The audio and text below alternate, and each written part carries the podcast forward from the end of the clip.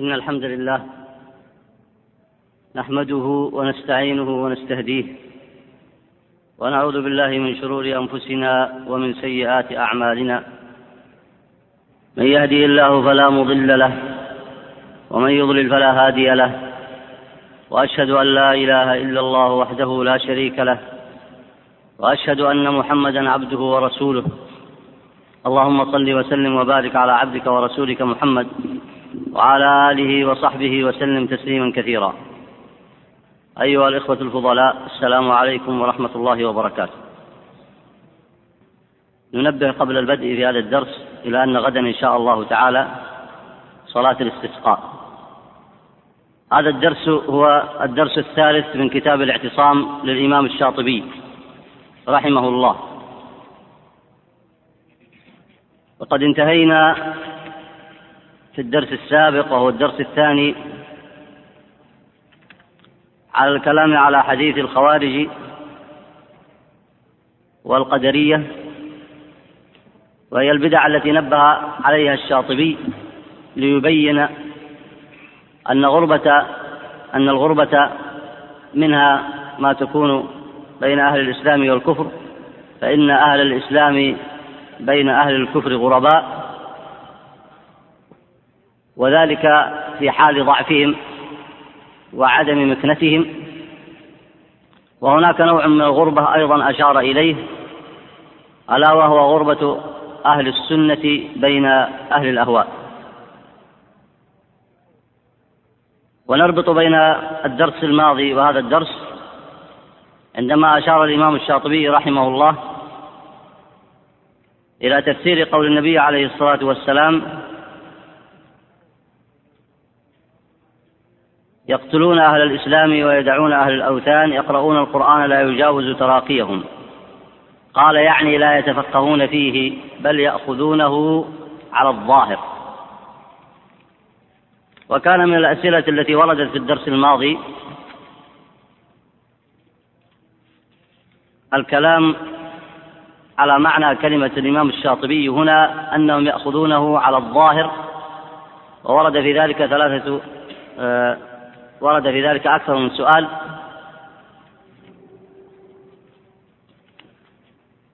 وهي مسألة علمية تتعلق بالموضع فلا بأس من التنبيه عليها. وهو كيف يوفق طالب العلم بين مسألة النظر في النصوص وجمعها ومعرفة الخاص والعام والمطلق والمقيد وبين فعل بعض الصحابة رضي الله عنهم وأرضاهم من أخذهم بالحديث فيعملون به مباشرة حتى يتضح لهم مثلا ما يخصصه أو ما ينسخه. وكذلك ما ورد أيضا من سؤال السائل في قوله هل يعمل بالنص العام قبل معرفته قبل معرفة هل هناك ما يخصصه؟ وكذلك هل يعمل بالمطلق قبل معرفة ما يقيده؟ وكل هذه الأسئلة ترد على هذا الموضع.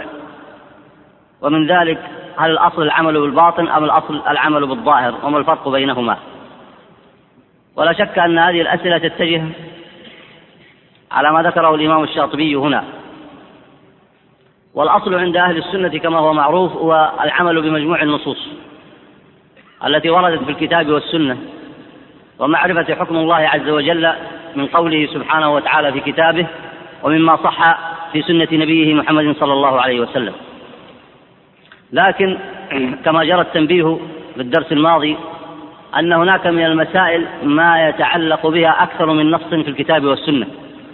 ولذلك وجب على طالب العلم أن يتأمل في معاني هذه النصوص ولا يأخذ نصا مفردا بعيدا عن النصوص الأخرى. ولذلك كان منهج السلف في التعلم هو إما أن يكون الإنسان عارفا بنصوص الكتاب والسنة عالما بها وإما أن يكون من الذين يسألون أهل الذكر كما قال الله تعالى واسألوا أهل الذكر إن كنتم لا تعلمون. وكان السلف رضوان الله عليهم يأخذون بظواهر النصوص لكن على علم وبصيرة. فإذا كان الظاهر ليس له ما يخصصه وليس له ما يقيده أخذوا به على على ذلك المعنى.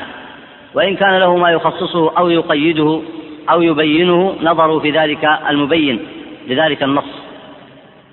كما ينظرون في الخاص الذي يقيد العموم يخصص العموم وينظرون في المقيد الذي يقيد المطلق وهكذا.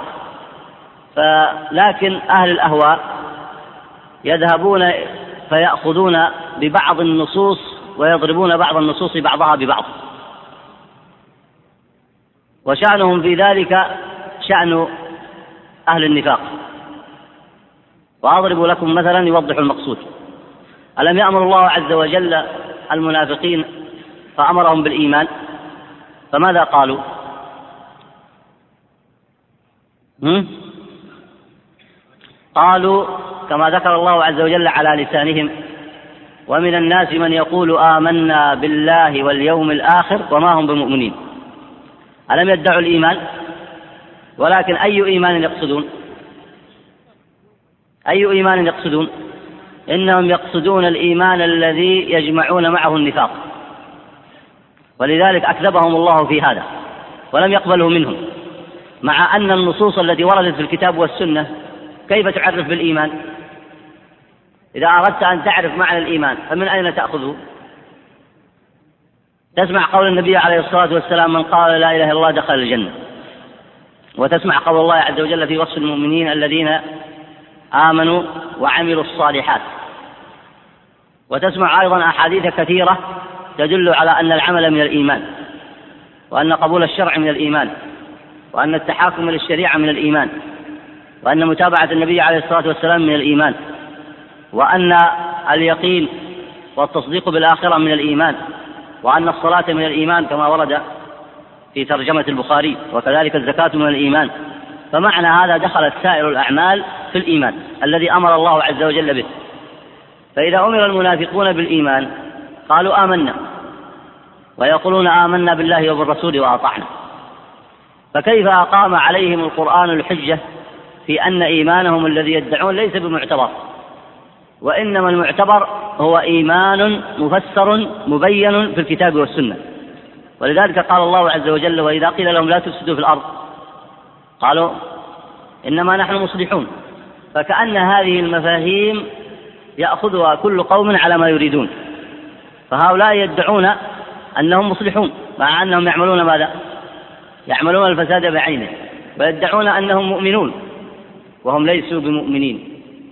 ولو أنهم تأملوا فيما ذكره الله عز وجل من نصوص الكتاب والسنة وصدقوا في عبادة الله لما اعتذروا بمثل هذه المعاذير. لكن كيف أقام الله الحجة على هؤلاء؟ قال الله عز وجل مقيما الحجة عليهم آمنوا كما آمن الناس. ما المقصود بالناس؟ النبي عليه الصلاة والسلام وأصحابه. فهنا طلب منهم إيمان طلب منهم إيمان عملي واضح. وهذا ما ستأتي الإشارة إليه عند الحديث عن قول النبي عليه الصلاة والسلام ما أنا عليه وأصحابي في وصف الجماعة وفي ذكر الوصف المنجي وهو وصف السنة والاتباع ما أنا عليه وأصحابي فكأن الحديث هنا يشير إلى أن ما كان عليه النبي عليه الصلاة والسلام هو علم وهي نصوص القرآن ونصوص السنة. وما كان عليه النبي عليه الصلاة والسلام أيضا هو تطبيق عملي لتلك النصوص. فإذا جاء هؤلاء يتلاعبون بالنصوص ويزعمون أنهم مؤمنون ردهم القرآن حجة عليهم إلى أي شيء؟ إذا كان العلم لا ينفع معهم ردهم إلى ماذا؟ إلى الواقع التطبيقي إلى الواقع العملي. والواقع العملي متمثل في فعل النبي عليه الصلاة والسلام. ولذلك قال الله عز وجل آمنوا كما آمن الناس. فماذا قالوا؟ حتى تعلمون أن الآن الحجة قد وضحت. ليس الإيمان الذي تدعون وإنما هو الإيمان الذي كان عليه النبي عليه الصلاة والسلام وأصحابه. فماذا قالوا؟ قالوا أنؤمن كما آمن السفهاء. ويسمون النبي عليه الصلاة والسلام وأصحابه سفهاء. فهنا لا شك أن مما يبين معنى الإيمان وطريق النجاة والصدق في عبادة الله هو الجمع بين العلم الشرعي أي من حيث نصوصه والجمع بين الواقع التطبيقي الذي يفسر تلك النصوص.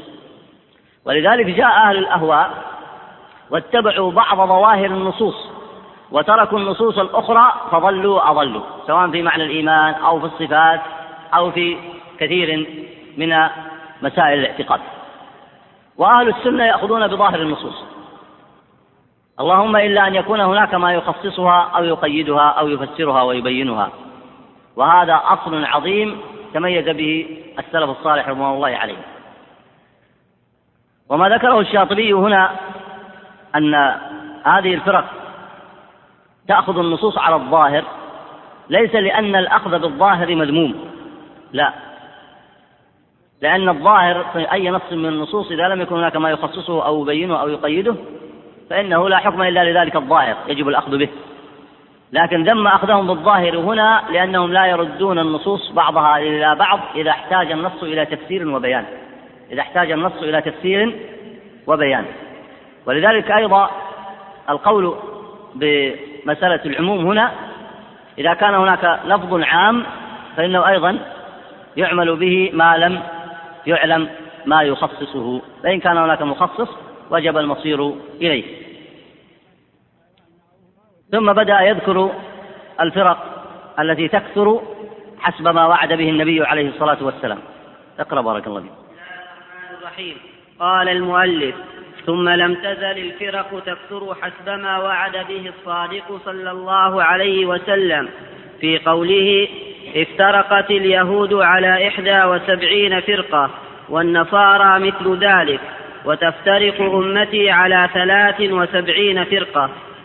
وفي الحديث الآخر هذا الحديث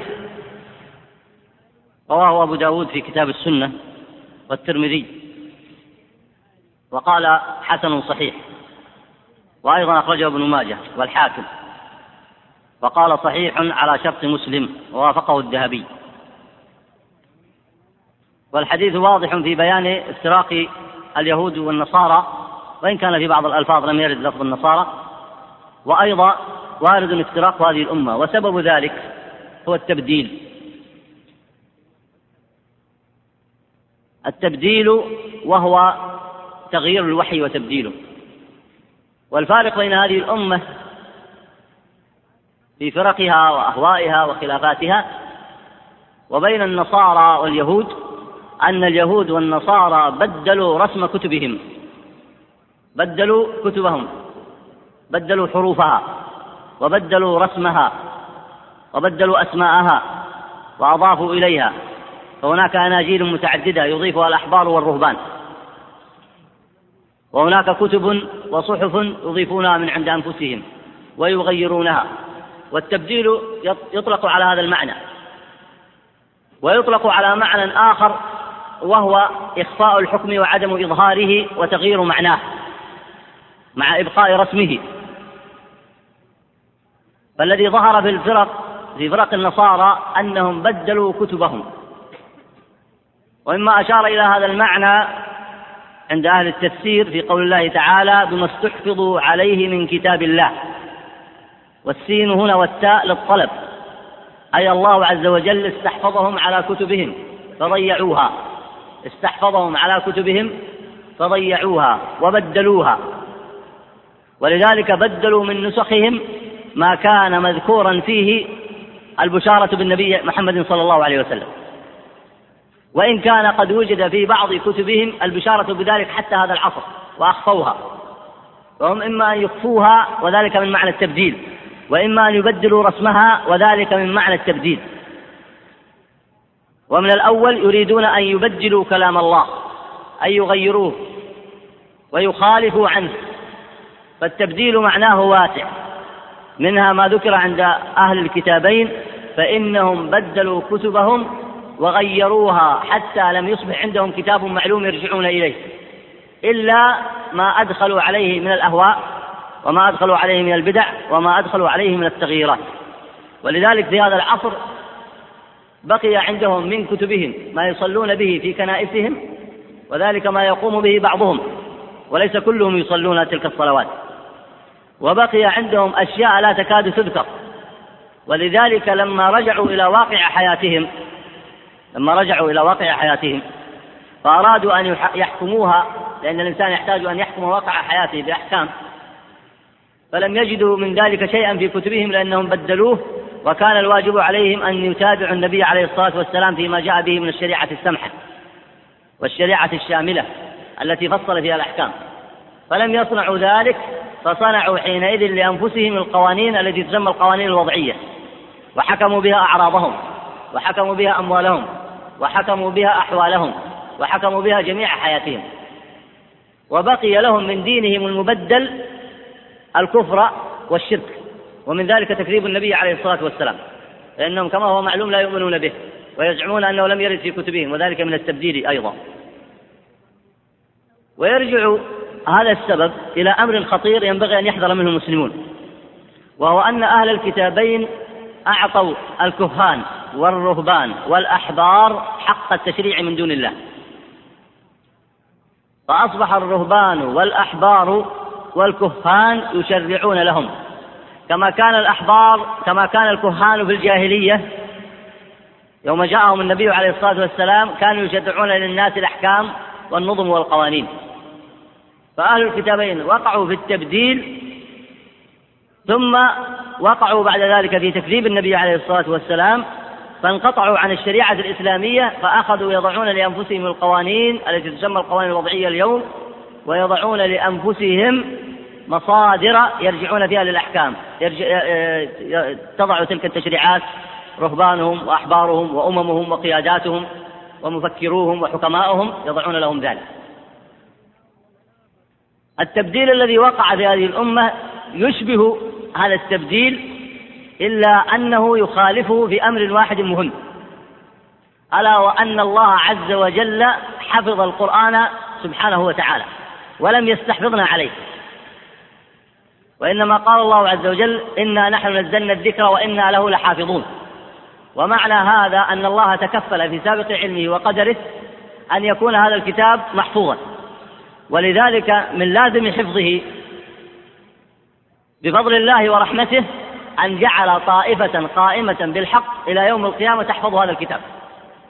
فلا يستطيع أحد أن يبدل في رسمه ولا يستطيع أحد أن يبدل في حرف منه. فهذا هذا الكتاب محفوظ وكذلك السنة. لكن وقع التبديل في معانيه. وقع التبديل في معانيه. وإلا فإن الصحف التي في المساجد نسخ القرآن يطبعها المسلمون. وكانت هناك وكان هناك من الكفار أيضا من يطبع من يطبعونها لكن لا يستطيعون أن يغيرون فيها حرفا. وإذا وقع التحريف فيها سواء كان بقصد أي كان عمدا أو كان بغير قصد فإن في المسلمين من يكتشف هذا في أسرع وقت سواء من الاطفال الأصاغر أو من القراء الأكابر كما هو معلوم المشاهد. فحفظ الله هذا الكتاب رسم هذا الكتاب من التغيير والتبديل. والسبب في ذلك كما هو معلوم أن هذه الرسالة عامة إلى يوم القيامة وحفظت وأن ما كان عند أهل الكتابين ليس عاما إلى يوم القيامة لأن الواجب عليهم أن يتبعوا ما جاء به النبي محمد صلى الله عليه وسلم. فهذا الكتاب محفوظ بحفظ الله عز وجل وكذلك معانيه محفوظة عند الطائفة التي تقوم بالحق. فيبقى أن هناك من أهل الأهواء والمنافقين من يبدل في معانيه من يبدل في معانيه ويضرب بعضها ببعض.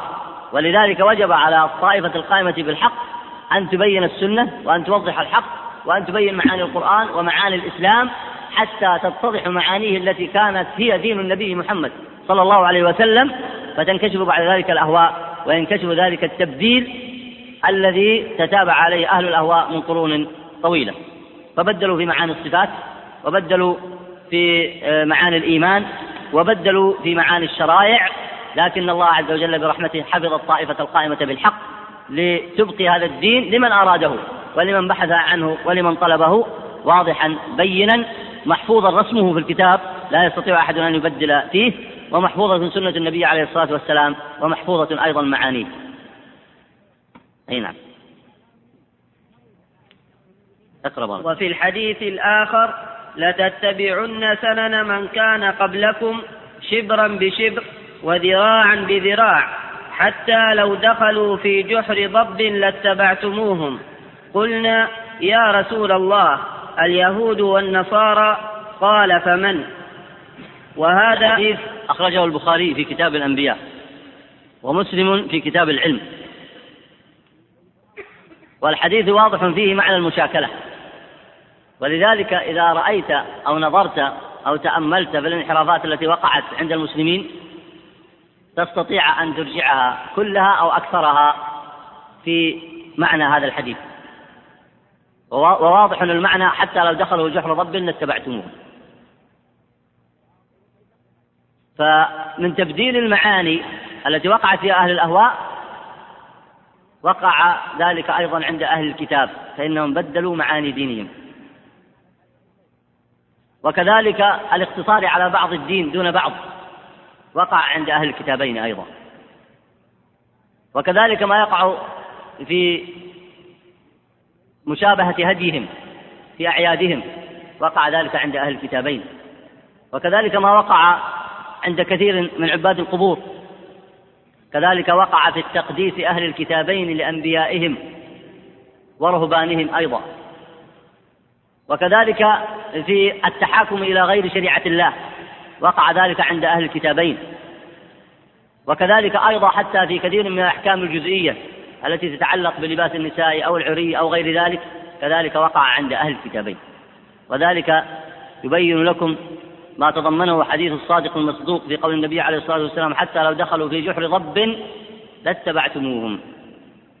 أي نعم وهذا أعم من الأول فإن الأول عند كثير من أهل العلم خاص الأهواء وهذا الثاني عام في المخالفات. يعني يشير إلى أن الافتراق الأول في الحديث هو الافتراق في العقائد وظهور البدع فيها. وهذا أيضا ظاهر وسيأتي له تفصيل في عندما يتحدث عن الكلام عن الفرق بالتفصيل. وأشار هنا على إلى هذا المعنى على سبيل الإجمال وهو المناسب هنا في المقدمة. وأما الحديث الثاني فظاهر فيه العموم أيضا من حيث أنه عام لجميع المخالفات كما أشرت في التطبيقات السابقة. فإن منها في متابعة أهل الكتابين ما يكون في مسائل العقائد والشرك والبدع الكبرى ومنها ما يكون في المخالفات الجزئية. والحديث الثاني أيضا له دلالة على هذا المعنى وسيأتي الكلام في ذلك تفصيلا عند الشاطبي رحمه الله في باب مستقل. نعم. اقرأ بارك الله ويدل على ذلك من الحديث قوله حتى لو دخلوا في جحر ضب لاتبعتموهم وكل صاحب مخالفة فمن شأنه أن يدعو غيره إليها ويحض سواه عليها إذ التأسي في الأفعال والمذاهب موضوع طلبه في الجبلة. جبلة في الخلقة. يعني كأنه يقول من من من الخلقة التي خلقها الله عز وجل في النفوس. هي التأسي بالأفعال والاقتداء ويشير هنا إلى معنى عظيم ولأن هذه الأمة يوم تكون هي الأمة الرائدة ويوم تكون هي التي تحمل الحق للناس في الأرض كلها فما الذي يحدث؟ ما الذي يتأسى بالآخر؟ يتأسى الكفار بالمسلمين ويقتدي أهل الملل الأخرى بالمسلمين ومنهم من يسلم ويهتدي وحتى الذي لا يسلم ولا يهتدي يتأثر بأعراف المسلمين وعاداتهم. ومن درس التاريخ تبين له ذلك. فإن المسلمين لما كانوا هم القوة الكبرى في العالم وتنتشر الفتوح معهم في كل مكان فإنه يظهر هذا المعنى بجلاء. فيصبح الذي يتأسى بهم ويقتدي بهم هم الأمم الأخرى. وهم لا يخلو حالهم بين من أمرين. إما أن يقتدوا بهم إما أن يقتدوا بالمسلمين اقتداء مطلقا وذلك يكون بالإسلام. وقد أسلم منهم قوم كثيرون. وإما أن يتأثروا بعاداتهم كما تأثر النصارى لما دخل المسلمون إلى الأندلس وأقاموا دولة الخلافة هناك فإن النصارى في الأندلس وحتى في بلاد أوروبا كانوا يتأثرون بعادات المسلمين وبأخلاق المسلمين وكانوا يتعلمون عندهم ويتأثرون ويتأسون بهم. التأسي المقصود به إما التأسي الكامل والاقتداء الكامل وذلك بالدخول في الإسلام وقد وقع ذلك من حيث الوجود يعلم ذلك من درس تاريخ هذه الأمة وعلاقتها بأهل الكتابين. وإما أن يكون التأسي جزئيا في بعض الأمور. هذا أمر جبلي فطري. فإذا حدث العكس فأصبحوا هم الذين ينشرون مبادئهم وينشرون أفكارهم ويغزون العالم بآرائهم وبمذاهبهم وبنحلهم فإن الأمر قد انعكس. فصار من المسلمين من يدخل في مذاهبهم كما دخل خلق كثير قبل سقوط الشيوعية في الشيوعية وكما دخل خلق كثير في العلمانية وكما دخل خلق كثير في كثير من مبادئهم ومذاهبهم بل وتنصل خلق كثير أيضا. ومنهم من يتأسى بهم تأسيا جزئيا. وهو أن يتابعهم في كثير من مخالفاتهم. فلا شك أن كل صاحب مخالفة من شأنه أن يدعو غيره إليها ولأهمية هذا المعنى فإن المسلمين إذا توافرت جهودهم وقام دعاتهم ونشروا الحق في العالم فإنه يعود للمسلمين ما كانوا عليه من قبل. فتبدأ الأمم الأخرى هي التي تتأسى بهم وهي التي تنقاد إليهم وهي التي تتأثر بهم. إي نعم. وكل صاحب مخالفة فمن شأنه أن يدعو غيره إليها ويحض سواه عليها. إذ التأسي في الأفعال والمذاهب موضوع طلبه في الجبلة وبسببه تقع من المخالف المخالفة وتحصل من الموافق الموالفة. ومنه تنشأ العداوة والبغضاء للمختلفين. كان الإسلام في أوله وجدته مقاوما بل ظاهرا. وأهله غالبون وسوادهم أعظم الأسودة. فخلا من وصف الغربة بكثرة الأهل والأولياء الناصرين.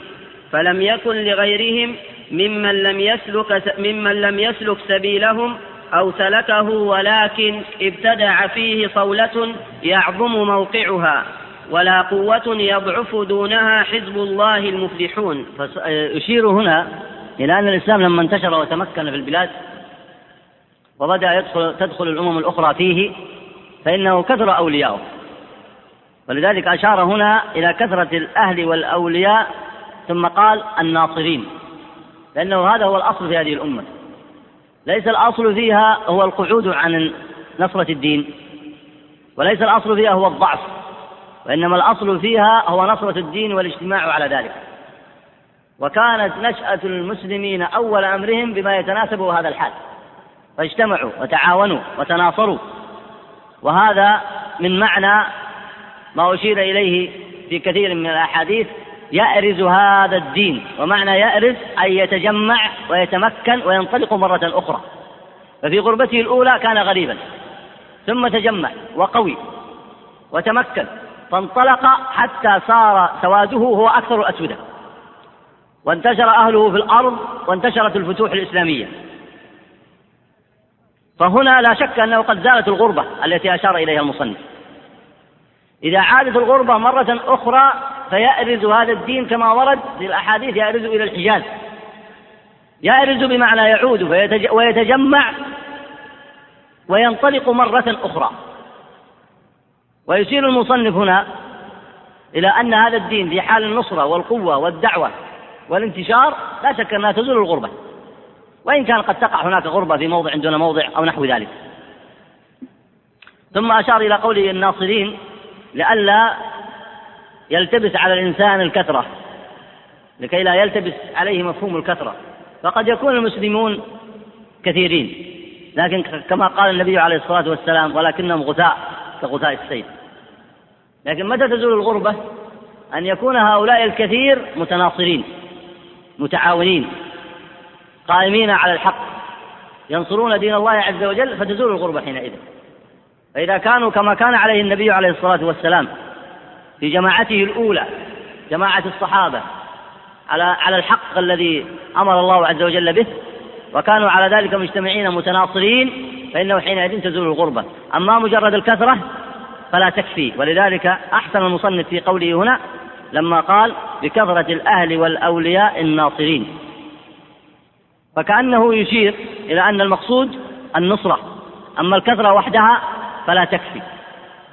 وفي الحديث توشك أن تداعى عليكم الأمم كما تتداعى الأكلة إلى قصعتها. فتصور الأكلة لما يجتمعون على القصعة ماذا يصنعون فيها؟ أناس يأكلونها من هنا وأناس يأكلونها من هنا وأناس يأكلونها من هنا وأناس يأكلونها من هنا فهو تشبيه بليغ يشير النبي صلى الله عليه وسلم به إلى معنى عظيم. كما تتداعى الأكلة إلى قصعتها. قالوا أمن, أمن قلة نحن يا رسول الله يومئذ؟ قال بل أنتم يومئذ كثير ولكنكم غثاء كغثاء السيل. لماذا هم غثاء كغثاء السيل؟ لأن الغثاء هو الذي يجرفه السيل على حافتي الطريق فلا ينتفع أحد به. فإذا كانت لا تنتفع بهم الأمم الأخرى ولا ينفعون أنفسهم ولا يظهرون الحق فيهم ولا يجتمعون على ما كان عليه النبي عليه الصلاة والسلام ولا يتناصرون فإنهم حينئذ لا نفع فيهم. فأشبه الغثاء الذي يضرب به السيل يمينا وشمالا ينظره الزراع لا يستفيدون منه. ماذا يريدون منه؟ وأي شيء يستفيد الناس من الغثاء. ولذلك أحسن المصنف في إشارته إلى هذا المعنى. اقرأ بارك الله فصار على استقامة وجرى على اجتماع واتساق فالشاذ فصار على استقامة أي استقامة في أمر التوحيد. وجرى على اجتماع أي على اجتماع على التوحيد ومنابذة الشرك وإقامة الشريعة. أي نعم. فالشاذ مقهور مضطهد إلى أن أخذ اجتماعه في الافتراق الموعود وقوته إلى الضعف المنتظر والشاذ عنه تقوى فولته ويكثر سواده واقتضى سر التأسي المطالبة بالموافقة. ولا شك أن الغالب أغلب فتكالبت على سواد السنة البدع والأهواء. هذه أيضا سنة وجودية واقعة ملموسة الغالب أغلب. ولذلك من من الأسئلة التي كان يسأل آه، بعض طلاب العلم عنها في الدرس الماضي أن أحدهم يقول إذا كان الغرباء كما حدث النبي عليه الصلاة والسلام قال فطوبى للغرباء. وتبين في الدروس الماضية أن معنى طوبى أي قرة عين وفرح وخير وأجر عظيم فقال ما دام الغربة تؤدي إلى ذلك فلماذا نرفع هذه الغربة؟ لاحظتم السؤال الآن؟ يقول ما دامت الغربة يترتب عليها هذا الأجر فلماذا نرفعها؟ والجواب أن الله جعل للغرباء هذه المنزلة من الفرح والغبطة والإيمان والأجر ليتقووا على العمل الذي أوجبه عليهم وهو إزالة تلك الغربة فإذا عملوا بذلك وتناصروا كما أشار المؤلف وتمكن أولياء الدين وانتشروا في البلاد وقامت الحجة على الكافرين وتذكر الناس ما كان عليه سلفهم الأول فإنه حينئذ يكون الغالب أغلب لأنه حينئذ تكون الغلبة للمسلمين ويمكنهم الله عز وجل وينصر بهم الدين. نعم. واقتضى سر التأسي المطالبة بالموافقة. ولا شك أن الغالب أغلب فتكالبت على سواد السنة البدع والأهواء فتفرق أكثرهم شيعا. وهذه سنة الله في الخلق أن أهل الحق في جنب أهل الباطل قليل. لقوله تعالى وما أكثر الناس ولو حرصت بمؤمنين لكن السؤال هنا وكلام المصنف واضح لا يحتاج إلى شرح. يقول إن سنة الله في الخلق أن أهل الحق في جنب أهل الباطل قليل. لقول الله تعالى وما أكثر الناس ولو حرصت بمؤمنين هذا صحيح. لكن هل منع ذلك النبي عليه الصلاة والسلام أن يقوم بالحق ويدعو إليه ويحرر البشرية يومئذ ويقيمها على كلمة سواء وتنتشر الفتوحات الإسلامية وينتشر الحق؟ هل منعه ذلك؟ أن أكثر الناس ليسوا بمؤمنين ما منعه ذلك. لكن هذه السنة المذكورة حتى يتبين الإنسان ويفرح بهذا الدين. قل بفضل الله وبرحمته فبذلك فليفرحوا وهو خير مما يجمعون. وأن كما قال الله عز وجل وقليل من عبادي الشكور فهذا فضل الله عز وجل يؤتيه من يشاء. والذين يقبلون على هذا الدين بفهم وتعلم وإقبال ورضا لا شك أنهم قليل. وأكثر البشرية قد كفرت بما أنزل على النبي عليه الصلاة والسلام. وكون الأكثر وهم كذلك لا يعني ذلك ألا يسعى المسلمون في إزالة الغربة وفي نشر الحق تأسيا بنبيهم محمد صلى الله عليه وسلم. السؤال الذي يرد هنا هو ما معنى قول الله تعالى وما يؤمن أكثرهم بالله إلا وهم مشركون؟ لأن الآية الأولى قال الله عز وجل وما أكثر الناس ولو حرصت بمؤمنين. ثم قال الله عز وجل عن هؤلاء الأكثر وما يؤمن أكثرهم بالله إلا وهم مشركون. فنفى عنهم الإيمان في الآية الأولى وأثبت لهم شيئا من الإيمان في الآية الثانية. ما يؤمن أكثرهم بالله إلا وهم مشركون. فما المقصود بالإيمان في الآية الثانية؟ أي نعم أي نعم. يعني دخل مع إيمانهم الشرك تفضل أي نعم. لأنهم يؤمنون بتوحيد الربوبية لكنهم لا يؤمنون بتوحيد العباد فهم مشركون وإن آمنوا ببعض شعب الإيمان. وهذا من أعظم ما يوضح التوحيد.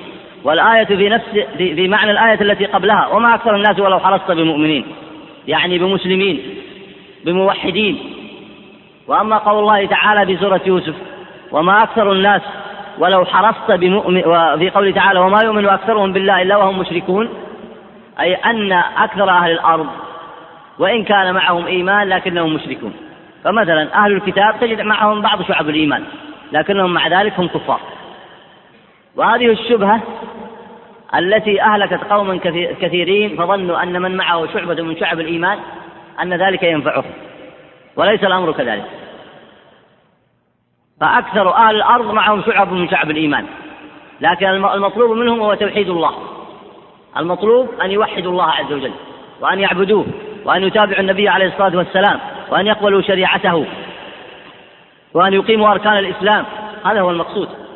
وليس المقصود مثلا أن يؤمنوا بشيء في الآخرة أو حتى أن يؤمنوا بالآخرة هذا لا يكفي. وليس المقصود أيضا أن يؤمنوا بأن الله أيضا واحد في بعض صفاته مثلا. أو يصدقوا بأنه هو خالق السماوات والأرض.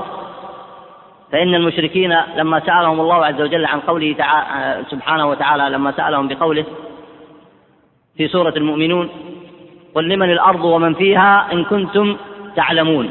فأي شيء أجابوا؟ سيقولون لله. أليس هذا إيمان؟ هذا إيمان بأن الله هو الذي خلق الأرض. وهذا من معنى قوله تعالى وما يؤمن أكثرهم. هذا إيمان. لكنه لم يكفي.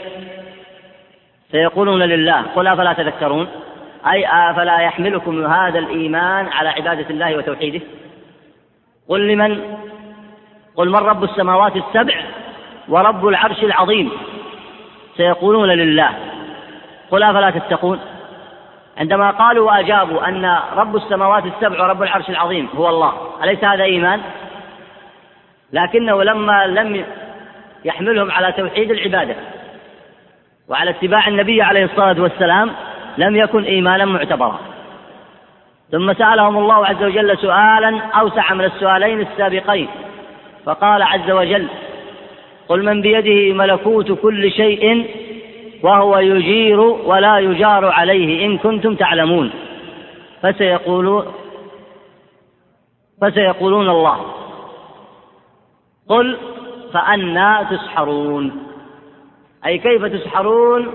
عن إقامة التوحيد والبراءة من الشرك واتباع الشريعة والانقياد واتباع النبي محمد صلى الله عليه وسلم. كيف تسحرون عن ذلك؟ أفلا تذكرون؟ أفلا تتقون؟ فأنا تسحرون. فهذا الإيمان المذكور معهم لا ينفعهم وهو الذي قصده الله عز وجل في قوله تعالى وما يؤمن أكثرهم بالله إلا وهم مشركون.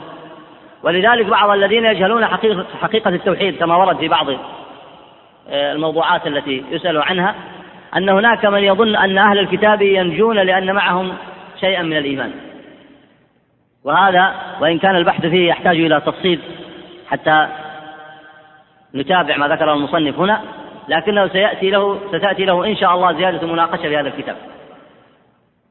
فإنما معهم من فإنما مع أهل الكتابين اليوم من الإيمان ببعض الأمور التي قد يشابهون فيها المسلمين. إنما هو مثل الإيمان الذي كان مع عباد الأصنام الذي كانوا يشابهون فيه أصحاب النبي عليه الصلاة والسلام. فالمشابهة في بعض شعب الإيمان لا تقتضي إثبات الإيمان لصاحبها كما لا تقتضي إثبات النجاة لصاحبها يوم القيامة. ومن هذا الباب أنكر كثير من الناس ما يصنعه عباد القبور من سؤال غير الله والذبح لغير الله والنذر لغير الله.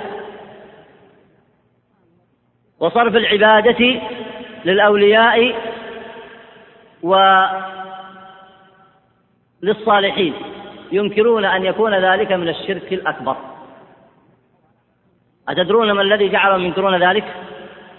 أنهم رأوا مع هؤلاء الذين يمارسون الشرك أشياء كثيرة من الإيمان ومنها النطق بالشهادتين ومنها الصلاة أيضا فلما رأوا معهم هذه الشعب من الإيمان كبر عليهم أن يقولوا أن ما يصنعونه هو الشرك مع أن إجماع السلف وإجماع الأئمة الأربعة كما سيأتي أيضا الإشارة إلى ذلك عند المصنف أن ما يصنعه عباد القبور عند القبور من الذبح لغير الله والنذر لغير الله وسؤال غير الله أن ذلك من الشرك الأكبر. وذلك إجماع المسلمين قديما قبل أن تحدث فيهم الأهواء وقبل أن يحدث فيهم الشرك الذي اضطروا أن يدافعوا عنه. فلا يعني أن يكون معهم بعض شعب الإيمان أن ذلك يدل على أنهم لا يشركون. وكذلك وجود بعض شعب الإيمان عند بعض أهل الكتابين. أو وجود مثلا ظواهر من ظواهر الإيمان عند المنافقين النفاق الأكبر هذا لا يجعلهم من أهل النجاة. بل النجاة مشروطة إجماعا بدلالة النصوص الكتاب والسنة مشروطة بالإسلام وبتوحيد الله عز وجل وبالبراءة من الشرك. وهذا من المعاني الغريبة في هذه العصور لأنه لا لا يفهمها ولا يعرفها إلا الذين تابعوا النبي عليه الصلاة والسلام في معرفة الاعتقاد الصحيح. وإلا فإن كثيرا من الخلق يعتذرون عن الشرك الأكبر بأن أصحابه ينطقون بالشهادتين أو يصلون أو يزكون أو يحجون.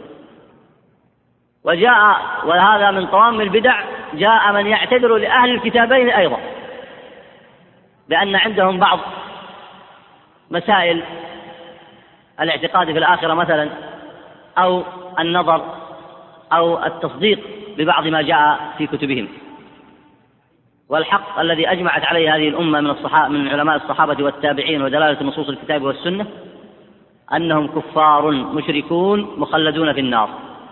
وسبب ذلك أنهم لم يوحدوا الله عز وجل ولم يتبعوا النبي عليه الصلاة والسلام. كما قال الله تعالى إن الذين كفروا من أهل الكتاب والمشركين في نار جهنم خالدين فيها ودلالة الآيات الأخرى الكثيرة المنتشرة في كتاب في كتاب الله عز وجل دالة على ذلك. أي نعم.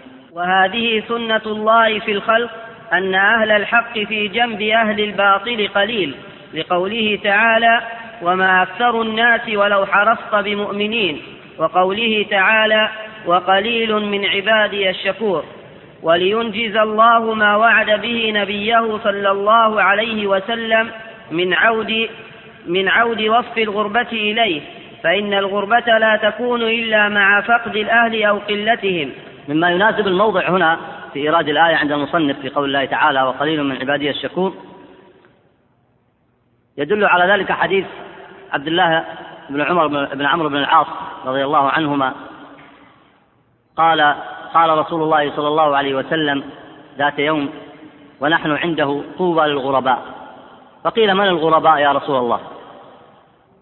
قال أناس صالحون في أناس سوء كثير. من يعصيهم أكثر ممن يطيعهم.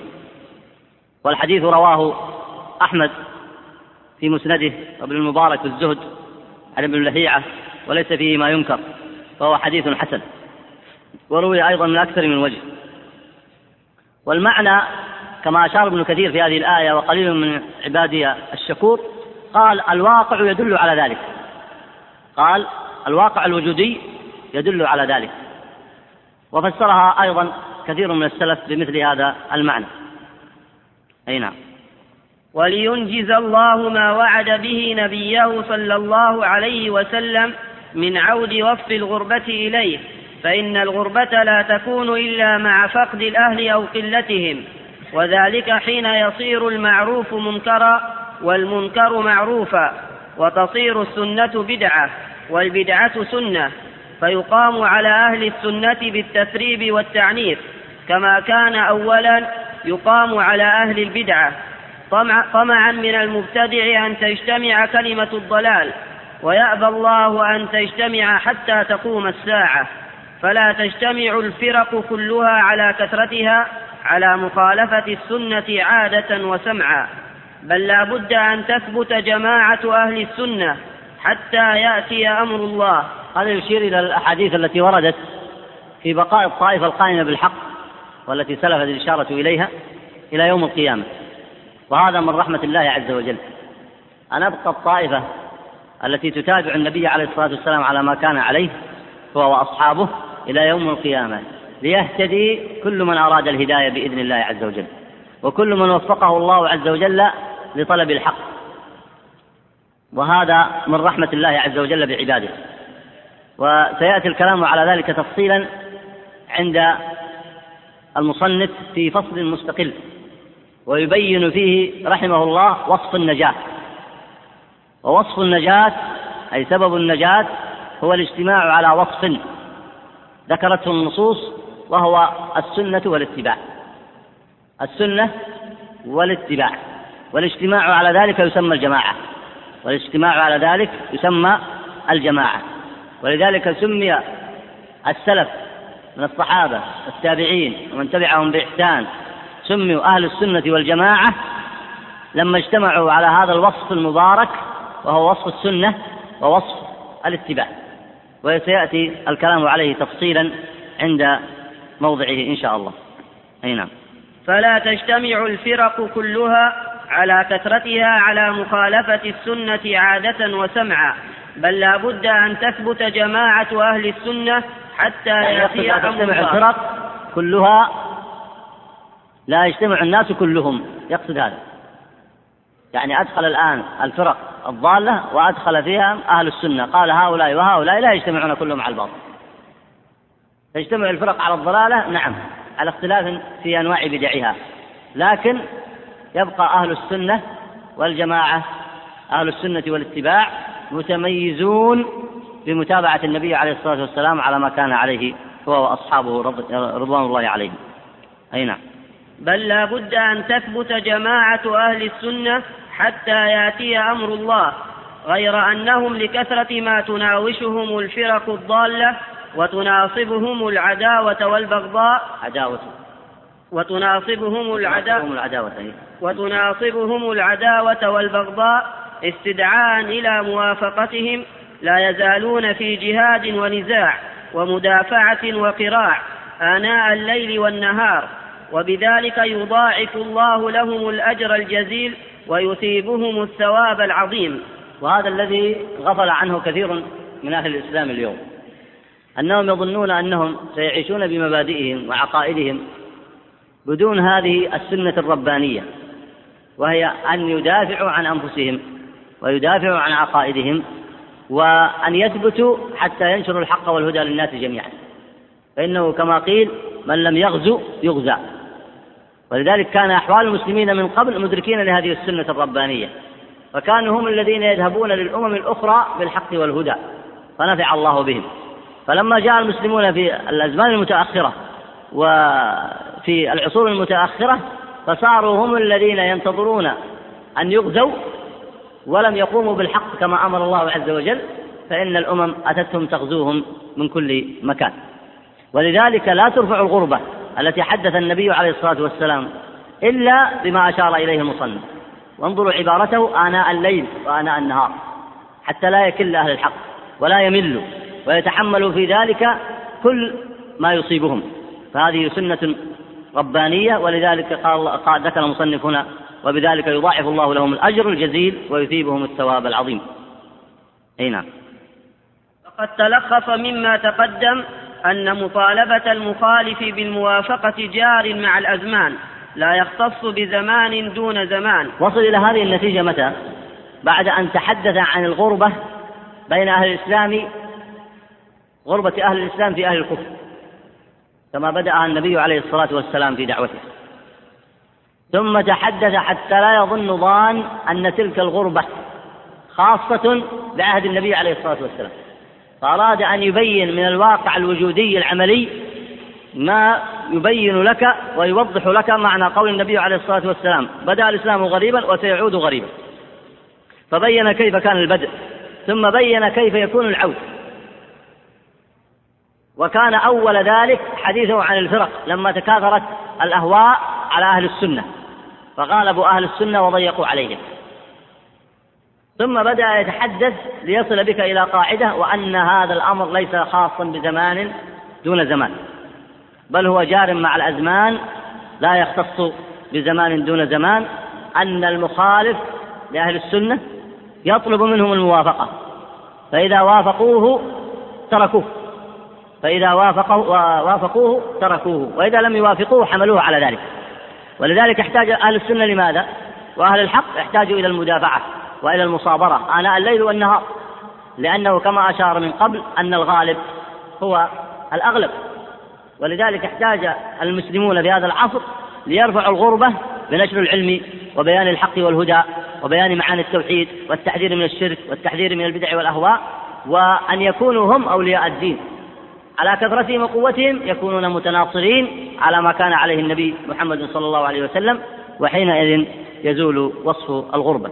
والمصنف هنا يشير إلى أن وصف الغربة أيضا كان في زمانه فسيتحدث الآن عن نفسه كيف طلب العلم وكيف وقع في تلك الغربة.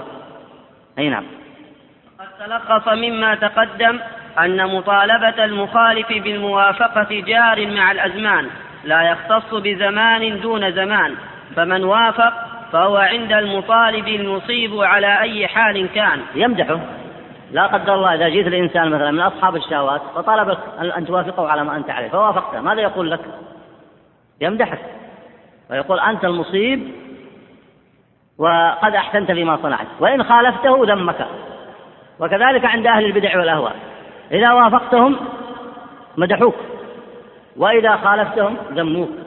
وكذلك أيضا عند أهل الشرك والملل الأخرى. أي نعم. فمن وافق فهو عند المطالب المصيب على أي حال كان. ومن خالف فهو المخطئ المصاب. ومن وافق فهو المحمود السعيد. ومن خالف فهو المذموم المطرود ومن وافق فقد سلك سبيل الهداية. ومن خالف فقد تاه في طرق الضلالة والغواية. يعني يتهمونه بأنه ضال وغاو. أي نعم. وإنما قدمت هذه المقدمة لمعنى أذكره. وذلك أني ولله الحمد لم أزل منذ فتق للفهم عقلي ووجه شطر العلم طلبي. شطر يعني نحو العلم. أي نعم. أنظر في عقلياته وشرعياته وأصوله وفروعه. لم أقتصر منه على علم دون علم ولا أفردت عن أنواعه نوعا دون آخر.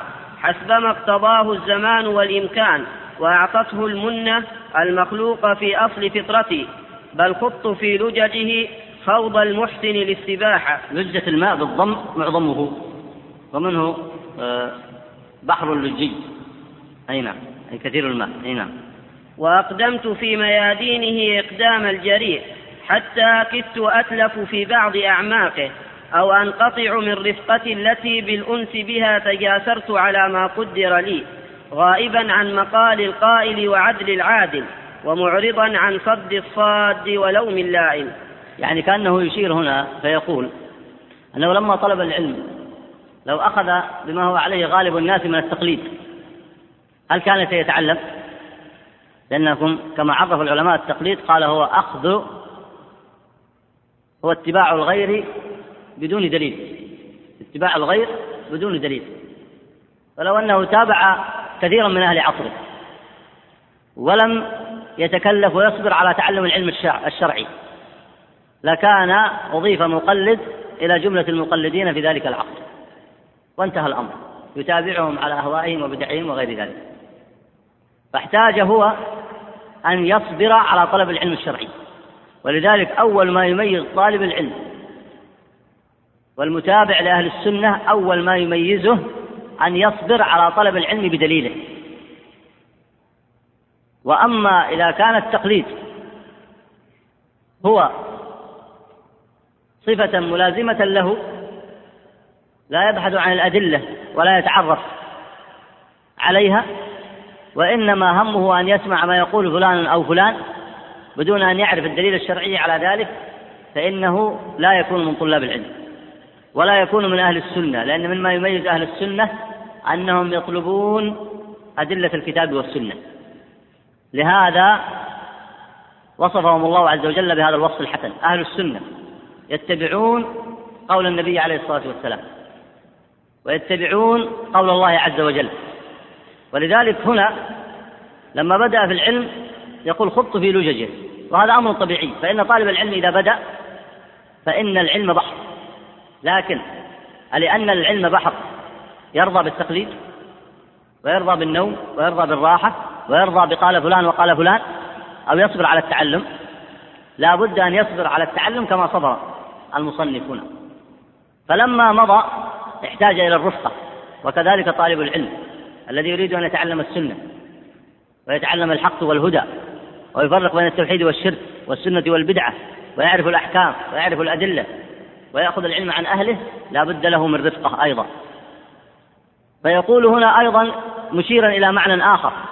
وهي أنك إذا لازمت السنة واتبعت أهلها وصبرت على معرفة الدليل وميزت بين السنة والبدعة وبين التوحيد والشرك ورجعت إلى نصوص الكتاب والسنة وأخذت العلم عن أهله وصبرت على ذلك تاركا للتقليد فإنه سيأتيك قول القائل كما أشار المصنف هنا يأتيك قول الناس ويأتيك الذم من كثير منهم ولذلك قال المصنف هنا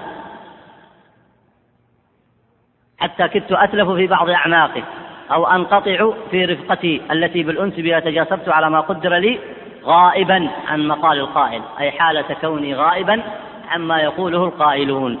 وإلا إذا نظرت لما يقوله الناس عنك أو كثير من الناس عنك فإنك لن تصبر على التزام السنة وتعلم العلم والقيام بالحق.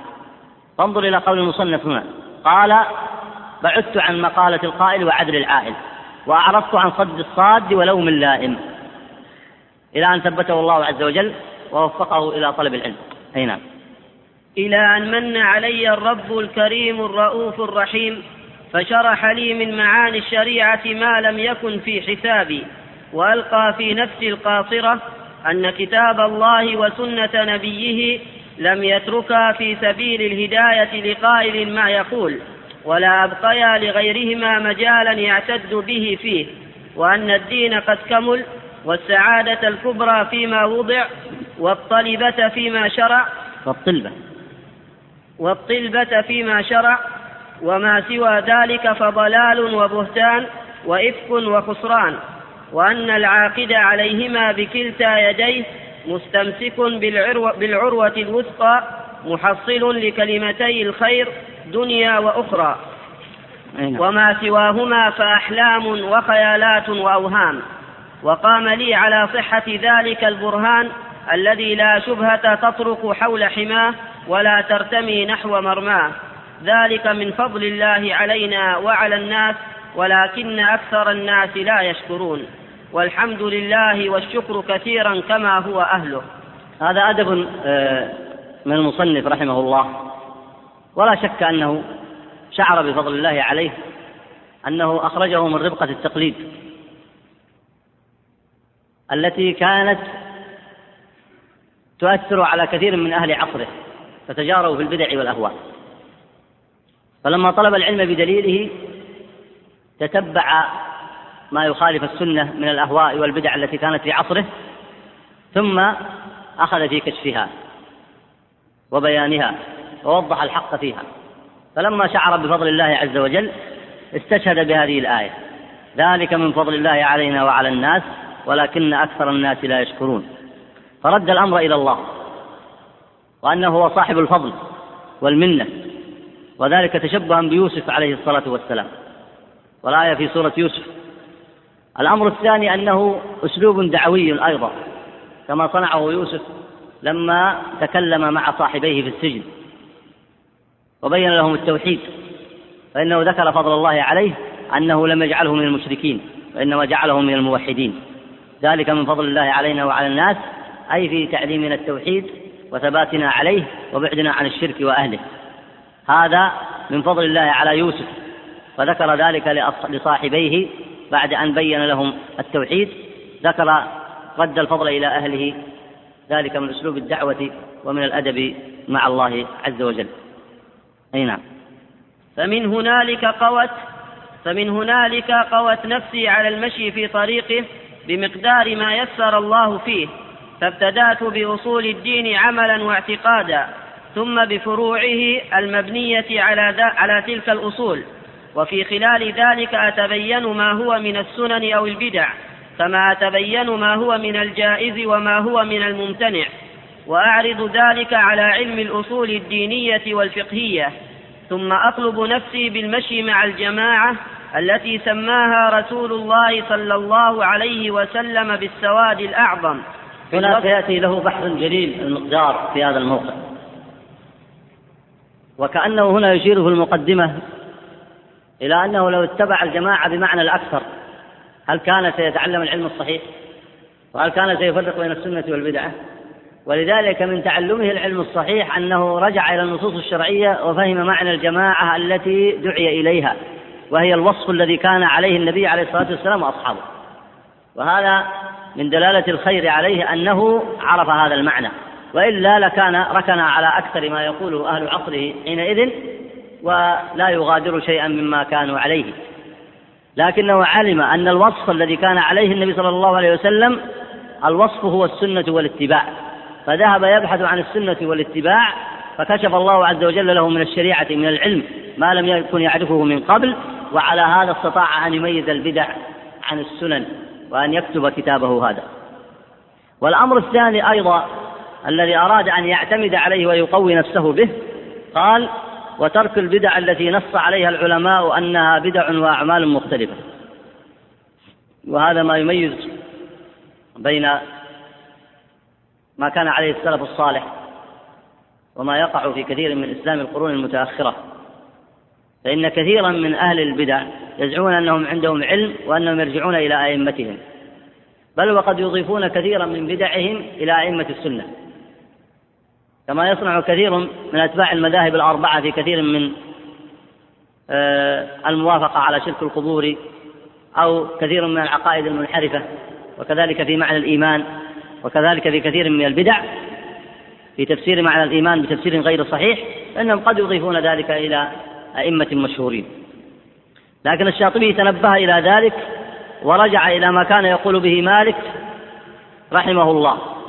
وما نص عليه أئمة السلف من المتقدمين على البدع والأعمال المختلفة.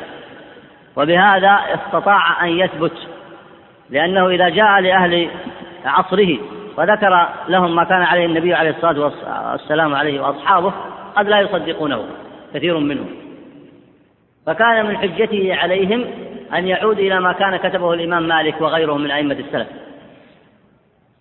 وسيأتي لذلك مزيد بيان في أن ما انتشر في كثير من إسلام القرون المتأخرة الذي يحال به أو آه، ينسب إلى كثير من العلماء السابقين ليس بصحيح. والعمدة في معرفة الحق هو ما كان عليه النبي عليه الصلاة والسلام وأصحابه وما أجمع عليه أئمة السلف رضوان الله عليهم. أي نعم. ثم أطلب نفسي بالمشي مع الجماعة التي سماها رسول الله صلى الله عليه وسلم بالسواد الأعظم في الوصف الذي كان عليه هو وأصحابه وترك البدع التي نص عليها العلماء أنها بدع وأعمال مختلقة. وكنت في أثناء ذلك قد دخلت في بعض خطط الجمهور من الخطابة والإمامة ونحوها فلما أردت الاستقامة على طريق وجدت نفسي غريبا في جمهور أهل الوقت لكون خططهم قد غلبت عليها العوائد ودخلت على سننها الأصيلة شوائب من المحدثات الزوائد ولم يكن ذلك بدعا في الأزمنة المتقدمة فكيف في زماننا هذا؟ فقد روي عن السلف الصالح. آه، هنا يشير إلى أنه لما تعلم العلم وتبين له الوصف الذي كان عليه النبي عليه الصلاة والسلام بحسب اجتهاده وإلا فإنه ليس بمعصوم. وسترد بعض المسائل يعني آه، تحتاج إلى نظر ومدارسة. لكن المقصود في الجملة أنه طلب العلم بعيدا عن التقليد. وطلب العلم بدليله. الأمر الثاني أنه بدأ يتبع الوصف. والسواد الأعظم كما سيأتي في تفسير الأحاديث ليس هو الأكثر وإنما هو الوصف أي ما كان عليه النبي عليه الصلاة والسلام وأصحابه. وإلا لو كان الأكثر لبقي هو على ما كان عليه أكثر الناس في عصره. فسلم من هذه. الأمر الثالث أنه تابع ما كان عليه إمامه مالك ولم يرجع إلى ما كان يقوله بعض المالكية المتأخرين وسيشير هو إلى هذا. ومعنى هذا أنه في منهج التعلم بدأ يقرب من الجيل القدوة ويأخذ من هناك يرجع إلى كلام مالك وكتبه ولا ذلك ولا شك أن ذلك أفاده. ولو اتبع ما عليه الأكثر واتبع ما عليه المتأخرين لما توصل إلى ما توصل إليه. لكن قد يقول قائل ما الذي أدخله بعد ذلك فيما كان يشتكي منه من معنى الغربة؟ لما لم يكن ما توصل إليه من العلم والهدى يبقيه في بيته أو يقصره على بعض إخوانه. فمن أين جاءته الغربة؟ يشرح لكم هذا المعنى. فيقول دخلت في بعض خطط الجمهور من الخطابة والإمامة. فبدأ يعيش مع الخلق ويبين لهم الهدى. والعالم والداعية وطالب العلم إذا بدأ يبين ما دله الله عليه من الصواب ويشرحه للناس ويبينه فليستعد بعد ذلك ليسمع من المؤالف والموافق كلاما حسنا وليستعد ليسمع من المخالف كلاما خشنا أو معارضة أو يجد منه أشياء كثيرة مما لا تروق له. ويتعدى الأمر إلى أكثر من ذلك من أنواع البلاء. فكأنه يشير إلى هذا. يعني لو أنه ترك الجمهور وترك الناس وبقي على ما هو عليه ما سأل أحد عن علمه ولا سأل أحد عن آه، ما هداه الله إليه من العلم والهدى. ولكنه لما أراد أن يدعو الناس إلى الحق الذي تبين له فإنه حينئذ بدأ يدخل في خطط الجمهور فبدأ يصيبه البلاء. فقال وجدت نفسي غريبا في جمهور أهل الوقت لكون خططهم قد غلبت عليها العوائد. الذي غلب عليهم التقليد والعادة وما عليه أكثر أهل الزمان أو ما عليه سائر الناس أو ما عليه كثير من المتفقهة من المتقلد من المقلدين والمتعصبة والمتعصبين في آخر الزمان. وإن كانوا آه، ممن يتابعون الأئمة الأربعة أو مما سوى ذلك فلما وجد نفسه غريبا في جمهور أهل الوقت ماذا صنع؟ هل انسحب من الساحة مرة أخرى أو بدأ يواصل طريقه ويصبر على ذلك ولذلك سيشير كما سيكون في الدرس القادم إن شاء الله إلى أن ما وقع له ليس بغريب فقد وقع لقوم من قبله وسيذكر ما يدل على ذلك ثم يتحدث عما فتح الله عليه في كتابه وطريقة آه، تأليف الكتاب كم بقي من الوقت؟ كم؟ أي نعم. طيب ممكن تكمل؟ أي نعم. وقد روي عن السلف الصالح من التنبيه على ذلك كثير. هذا يعزي نفسه. يعني لما اشتد عليه الحال وكأن الناس يقولون له هل أنت الذي ستأتي بالعلم؟ وهل أنت الذي ستبين السنة؟ وهل أنت الذي ستقوم بالحق؟ وهل أنت الذي ستصلح من شأننا؟ فلما قالوا له ما قالوا وأخذوه بالسراء والضراء فإنه أراد أن يعزي نفسه فيقول إن تلك الغربة أو هذه الغربة التي وقعت فيها ليس بأمر عجيب فإنه قد وقع ذلك لقوم من قبلي وأراد أن يذكر لكم ما يدل على ذلك. أي نعم.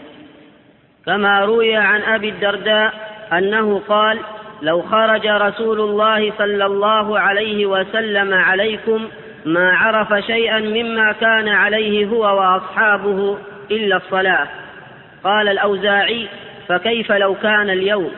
قال عيسى بن يونس فكيف لو أدرك الأوزاعي هذا الزمان؟ وعن أم الدرداء قالت دخل أبو الدرداء وهو غضبان فقلت ما أغضبك؟ فقال والله ما أعرف فيهم شيئا من أمر محمد صلى الله عليه وسلم إلا أنهم يصلون جميعا. وعن أنس بن مالك قال ما أعرف منكم ما كنت أعهده على عهد رسول الله صلى الله عليه وسلم غير قولكم لا إله لا إله إلا الله. قلنا بلى يا أبا حمزة. قال يعني كأنهم يقولون له كيف أنت تقول عنا؟ لا تعرف من قولنا ومن فعلنا إلا لا إله إلا الله. ألم ترنا نصلي مثلا؟ فماذا أجاب؟ اقرأ. قد صليتم حتى تغرب الشمس. يعني أخرتم الصلاة عن وقتها. فهل, فهل كان هذا مما كان عليه النبي عليه الصلاة والسلام؟ نعم. أفكانت تلك صلاة رسول الله صلى الله عليه وسلم؟ وعن أنس قال لو أن رجلا أدرك السلف الأول ثم بعث اليوم ما عرف من الإسلام شيئا. قال ووضع يده على خده ثم قال إلا هذه الصلاة ثم قال أما والله على ذلك لمن عاش في هذه النكر المنكر يعني إيه؟ ولم يدرك ذلك السلف الصالح فرأى مبتدعا يدعو إلى بدعته ورأى صاحب دنيا يدعو إلى دنياه فعصمه الله عن ذلك وجعل قلبه يحن إلى ذلك السلف الصالح يسأل عن سبلهم ويقتص آثارهم ويتبع سبيلهم ليعوض أجرا عظيما. وكذلك فكونوا إن شاء الله. وعن ميمون بن مهران قال لو أن رجلا أنشر فيكم من السلف ما عرف غير هذه القبلة. وعن سهل بن مالك عن أبيه قال ما أعرف شيئا مما أدركت عليه الناس إلا النداء بالصلاة. إلى ما أشبه هذا من الآثار الدالة على أن المحدثات تدخل في المشروعات وأن ذلك قد كان قبل زماننا وإنما تتكاثر على على توالي الدهور إلى الآن. فتردد النظر بين أن أتبع السنة على شرط مخالفة ما اعتاد الناس فلا بد من حصول نحو مما حصل لمخالف العوائد لا سيما إذا ادعى أهلها أن ما هم عليه هو السنة لا سواها إلا أن في ذلك العبء الثقيل ما فيه من الأجر الجزيل وبين أن أتبعهم على شرط مخالفة السنة والسلف الصالح فأدخل تحت ترجمة الضلال عائدا بالله من ذلك إلا أني أوافق المعتاد وأعد من المؤالفين لا من المخالفين. فرأيت أن الهلاك في اتباع السنة هو النجاة. وأن الناس لن يغنوا عني من الله شيئا فأخذت في ذلك على حكم التدريج في بعض الأمور. يعني يشير هنا إلى أنه أخذ بالحكمة والموعظة الحسنة. أخذ بالتدريج. أخذ بالتدريج في بعض الأمور. أي نعم. فقامت علي القيامة وتواترت علي الملامة وفوق إلي العتاب سهامة ونسبت إلى البدعة والضلالة وأنزلت منزلة أهل الغباوة والجهالة. وإني لو التمست لتلك المحدثات مخرجا لوجدت غير يعني البدع التي في عصره لو أراد أن يؤول لها ويبحث لها عن مخرج يقول أستطيع أبحث لها عن مخرج. يعني بالتأويل والجدل لا بالدليل الشرعي. لكنه أراد أن يصححها وأراد أن يقول فيها بما ورد في الكتاب والسنة. أي نعم. وإني لو التمست لتلك المحدثات مخرجا لوجدت غير أن ضيق العطن والبعد عن أهل الفطن رقى بي مرتقا صعبا وضيق علي مجالا رحبا. يعني كأنه يشير إلى آه، ما يقال له لو كنت إنسان واسع التفكير وإنسان يعني آه، آه، لست بضيق التفكير كان بحثت نفسك عن مخرج وما ورطت نفسك في هذه هو لا يمدح نفسه لا يذم نفسه هنا وإنما يذكر كلام الآخرين عنه. يعني كأنهم يقولون له لو بحثت لك عن طريق غير هذا الطريق حتى لا تتعب ولا يشق عليك الأمر. أي نعم. وهو كلام يشير بظاهره إلى أن اتباع المتشابهات لموافقات العادات أولى من اتباع الواضحات وإن خالفت السلف الأول. وربما ألموا في لعل هذا يكفي. آه إن شاء الله بتوفيقه في الدرس الرابع. نذكر آه هذه الآثار ومواقعها من كتب الحديث ونشير إلى ما يتعلق بها من المعاني إن شاء الله تعالى.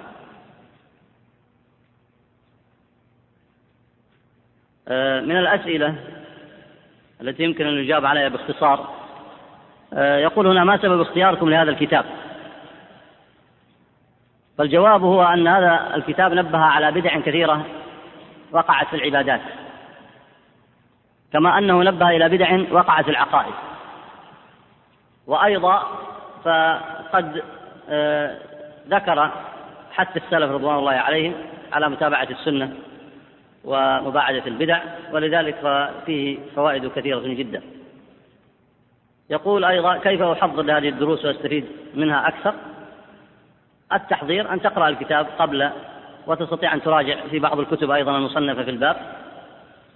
يقول أقترح أن تكون هناك بحوث ومسائل تطرق من قبلكم تعطي تعطى للطلاب ليكون هناك ثراء أكثر في المعلومات. إذا تيسر هذا يكون ذلك إن شاء الله. يقول في الطبعة المحققة خطأ مطبعي في حركة من حركات الآية. في الطبعة المحققة للأستاذ سليم الهلالي يقول خطأ مطبعي في حركة من حركات الآية المذكورة صارت ثلاثين. وما أكثر الناس بالفتح في الطبعة والصحيح وأنها بالضم. هذا تنبيه طيب. آه الإخوة الطلاب يصححون هذا في نسخهم. وأيضا عزاها المحقق إلى سورة آه، يوسف 130 والصحيح يوسف 103 هذا خطأ مطبعي فليصحح. يقول هنا أن نلاحظ هذا الزمان أن من الناس نلاحظ في هذا الزمان أن من الناس من عندهم خلل في توحيد الربوبية في الرزق مثلا والحياة والموت وغير ذلك. مع قيامهم ببعض مستلزمات توحيد الألوهية. هنا يحصل الإشارة إلى أمر مهم وهي أن المنهج القرآني في تعليم التوحيد يهتم بالثلاثة الأنواع توحيد الربوبية توحيد الألوهية توحيد الأسماء والصفات. توحيد الربوبية أن الله هو الخالق والرازق والحديث عن البراهين الدالة على التوحيد. والحديث المفصل عن خلقة السماوات والأرض وما بينهما. وهذا كثير في القرآن. الأمر الثاني توحيد العبادة وهو بيان معنى التوحيد معنى توحيد الله عز وجل وبيان الفارق بين التوحيد والشرك. وهذا أيضا اهتم القرآن به بيانا اهتماما عظيما. النوع الثالث الحديث عن صفات الله عز وجل وبيان ما يجب على الإنسان من الاعتقاد الصحيح فيها. وهذا أيضا واضح في الكتاب والسنة. فما, فما أشار إليه السائل هنا أن هناك من لم من يحتاج إلى تصحيح في توحيد الربوبية فما أشار إليه له أهميته. ويرجع سبب ذلك إلى أن توحيد العبادة هو المقصود وهو الغاية. لكنه لا يقوم إلا على الإيمان الصحيح في توحيد الربوبية. ولما كثر الغلط عند المتأخرين في توحيد العبادة في معنى التوحيد وهو من الغربة لما كثر الغلط في توحيد العبادة ظن كثير من الناس أن أكثر الكلام لابد أن ينصب على على بيان هذا المعنى. إضافة إلى سبب آخر وهو أن المشركين كانوا يؤمنون بتوحيد الربوبية. كما أسلفت في ذكر الآيات من سورة المؤمنون. لكن كون الغلط يكثر في توحيد العبادة وكون الكفار يؤمنون بتوحيد الربوبية أكثرهم أو يؤمنون يؤمن الكفار بكثير من المسائل المتعلقة بتوحيد الربوبية لا يعني أنه لا يحتاج إلى بيان. بل ما أشار إليه السائل يستحق الانتباه بل هو من المسائل التي تستحق آه، بعض المحاضرات أو الدروس. لأن القرآن لما تتأمله وتتصفحه تجد أن هناك حديثا مفصلا عن توحيد الربوبية. وكون أن المشركين يؤمنون به لكن على تقصير وغلط أي لا يحملهم على توحيد العبادة لا يعني أنه لا يحتاج إلى بيان مفصل بل في القرآن بيان مفصل لتوحيد الربوبية. فهناك عرض للبراهين والأدلة التي تدل على وجوب توحيد الله عز وجل. فتأمل القرآن فيما ورد من الآيات في خلق السماوات والأرض والتفكر فيها وما بينهما وتأمل صور المفصل التي تسمعها في الصلاة أو ارجع إليها في التفسير تجدها مفصلة في هذا الباب. الحديث فيها حديث موسع عن توحيد الربوبية. وذلك آه، ولذلك ينبغي آه، العناية بمثل هذا. لأن من ضعف توحيده في هذا الأمر لا يقوى على حمل التكاليف وقد يكون السبب في الغلط في توحيد العبادة ليس سببه عدم العلم بل سببه أنه ليس معه من الإيمان ما يقوى على تحمل تكاليف توحيد العبادة. يقول ما رأيكم أن تخرجوا لنا شرح كتاب الاعتصام في كتاب ينفع الله به؟ هذا الجواب عليه أنني أسأل الله عز وجل بأسمائه الحسنى وصفاته العلى أن يوفقني وإياكم إلى مدارسة الكتاب وتعلم ما فيه وما يتحقق بعد ذلك في علم الله. هذا كلام سبق الجواب عنه سؤال سبق الجواب عنه وهو فيما يتعلق بما يزعمه آه، بعض آه، الذين يتكلمون في الشريعة بغير علم ويزعمون أن من أهل الكتاب من معه إيمان أو أن أهل الكتاب يدخلون في أهل النجاة. وسيأتي لذلك رد مفصل إن شاء الله ونحيل هذا الأمر إلى آه، دراسة مفصلة له إن شاء الله. يقول هنا ما معنى قوله واقتفى سر التأسي المطالبة بالموافقة؟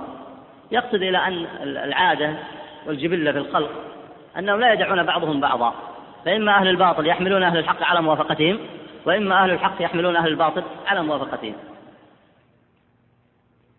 يقول اقترح لو أنك تذكر التاريخ عند كل درس حتى يكون مرجعا لنا عند مراجعة الأشرطة. أرجو هذا وأكتفي بهذا المقدار وأسأل الله عز وجل بأسمائه الحسنى وصفاته العلى أن يوفقني وإياكم لمرضاته وأن يعلمنا وإياكم العلم النافع. وأن يجعلنا وإياكم من المخلصين في عبادته المستغفرين التائبين إنه على كل شيء قدير ولما يشاء لطيف ونصلي ونسلم على عبده ورسوله محمد وعلى آله وصحبه أجمعين.